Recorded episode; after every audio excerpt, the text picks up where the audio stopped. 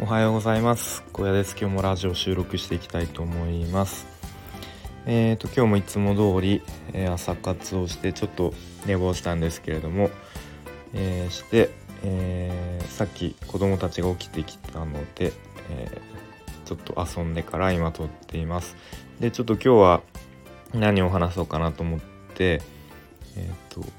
まあ、結構日頃ちょこちょこ出てくるワードの中で信用っていうワードと信頼っていうワードがあって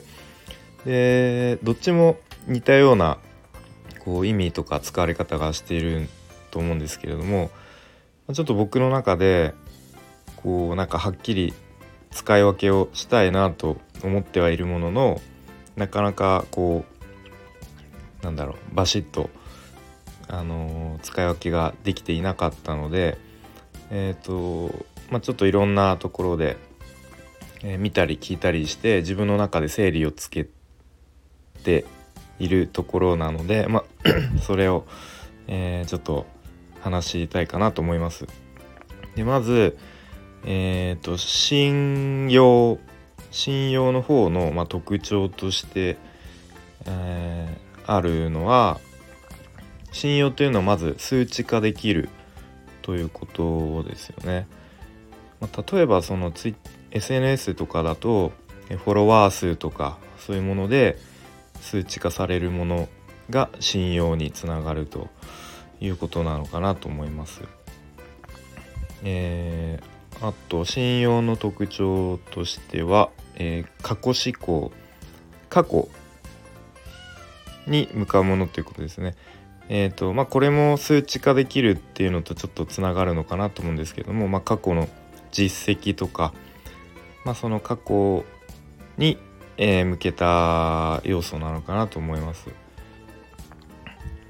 で、えー、それに対して信頼っていうものは、えー、数値化できない、えまあ、その実績とかではなくてなんだろうこう